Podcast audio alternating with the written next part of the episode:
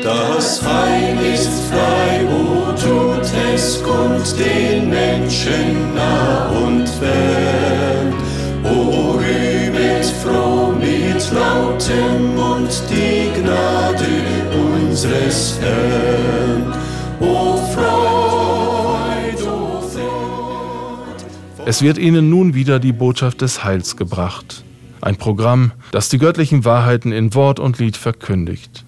Möge es auch heute dazu beitragen, dass manch ein Heilsuchender den Weg zu Christus findet und dem Worte Gottes gemäß lebt.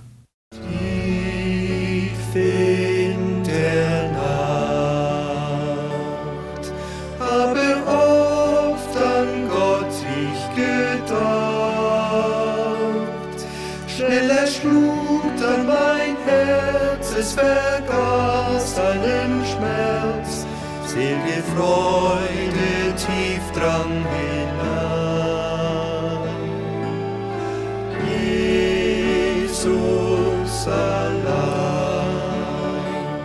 soll in meinem Herzen nur sein. Ich will geben dem Satan nicht Anteil noch recht, denn er ist meines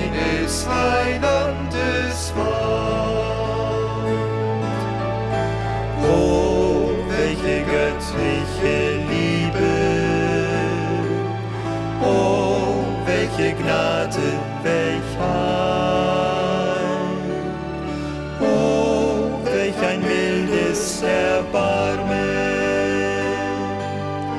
wurde mir Sünder zuteil.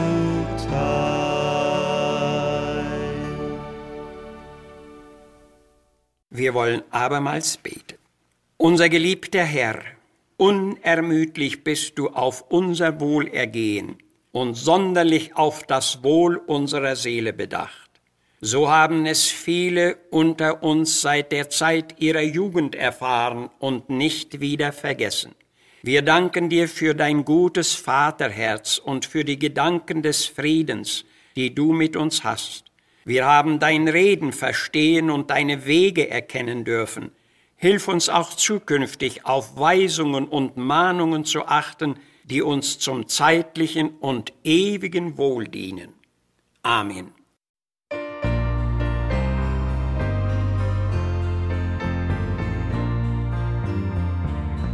Ich bin gewandert von Land zu Land in tiefer Sehnsucht, das Herz entbrannt.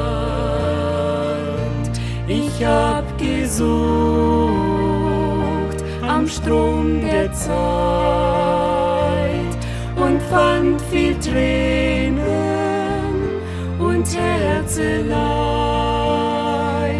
Ich sucht das Leben und fand nur Schein.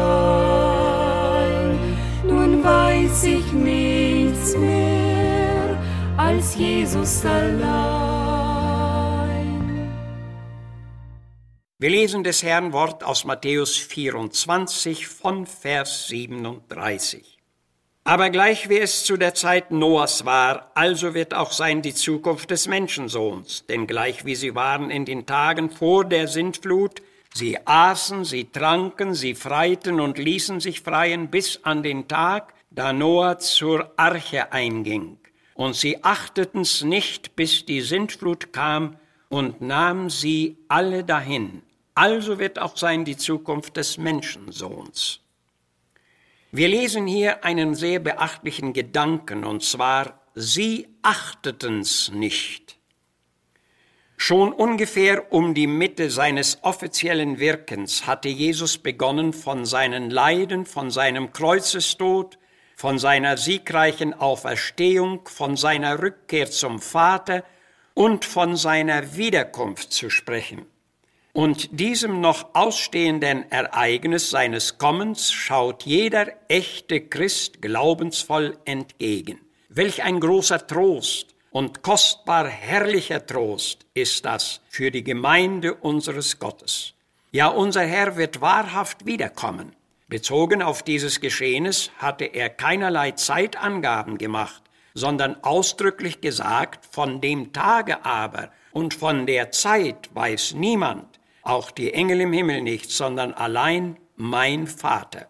Matthäus 24, 36. Und alle Berechnungen, die von Seiten der Menschen diesbezüglich vorgenommen wurden, sind gescheitert.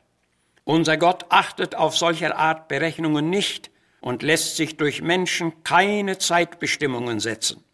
Selbst Jesus machte sie nicht, sondern er hatte vielmehr die besonders wichtige und ständig notwendige Bereitschaft stark betont. Darum wachet, denn ihr wisset ja nicht, zu welcher Stunde euer Herr kommen wird.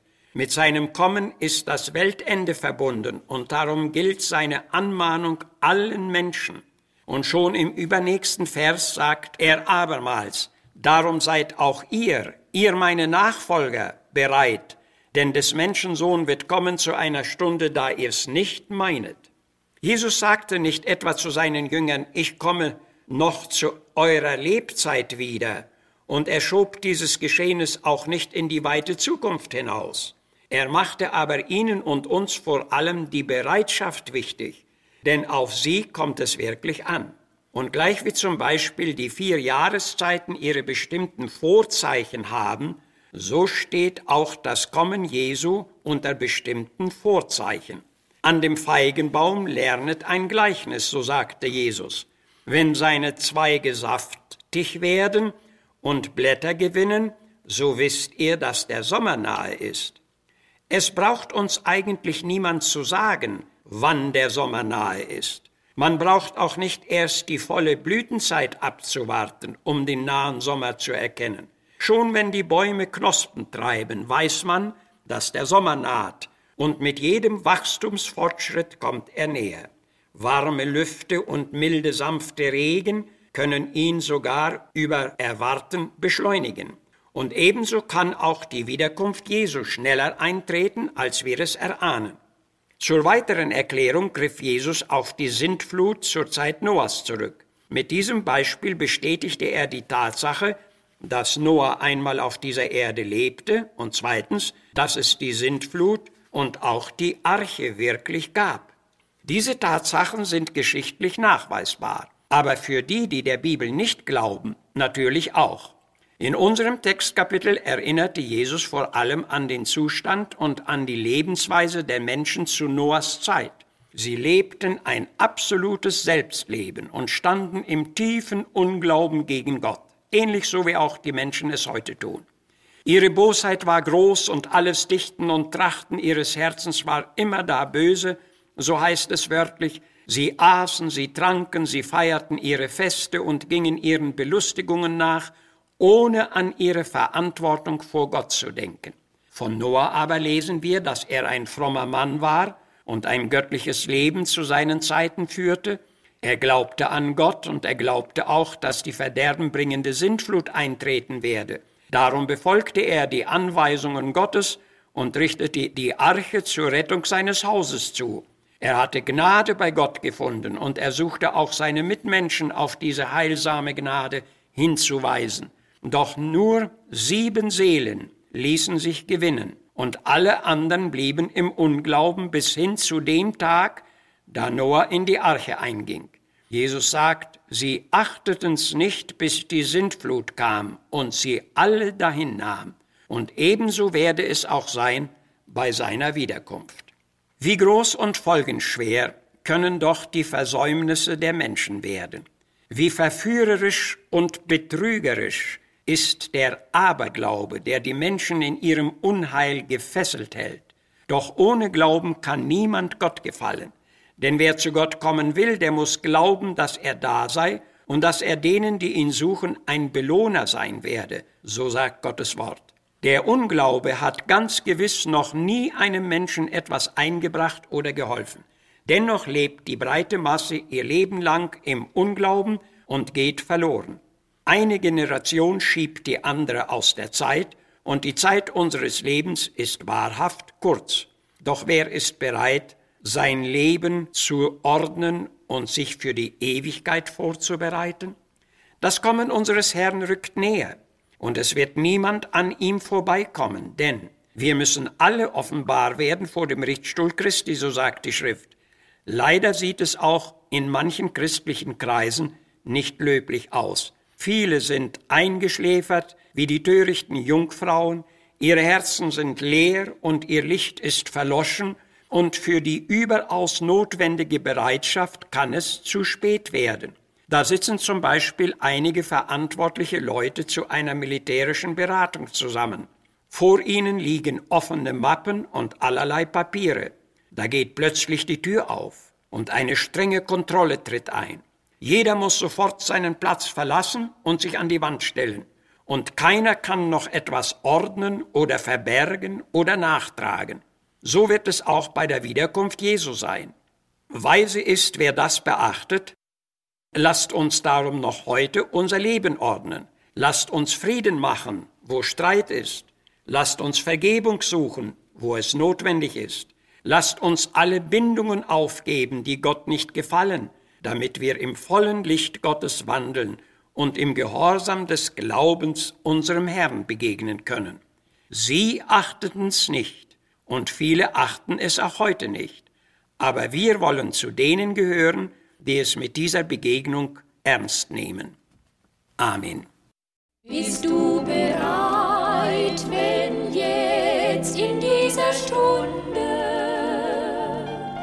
der Herr wird kommen, dich zu holen heim? Bist du bereit, stehst du mit ihm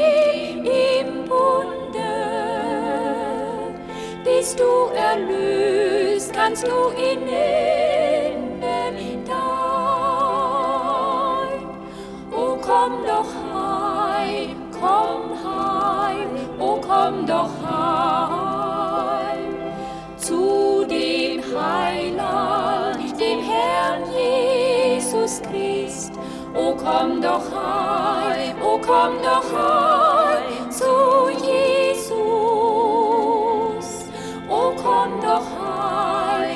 nimmt dich wie du bist. Schalten Sie bitte auch das nächste Mal wieder ein. Sagen Sie es auch anderen weiter, dass die Botschaft des Heils jede Woche um die gleiche Zeit ausgestrahlt wird. Dadurch tragen auch Sie zur Verbreitung des Segens mit bei. Wir würden uns über Ihre Zuschrift freuen. Missionswerk der Gemeinde Gottes e.V., Zimmerstraße 3, 32051 Herford.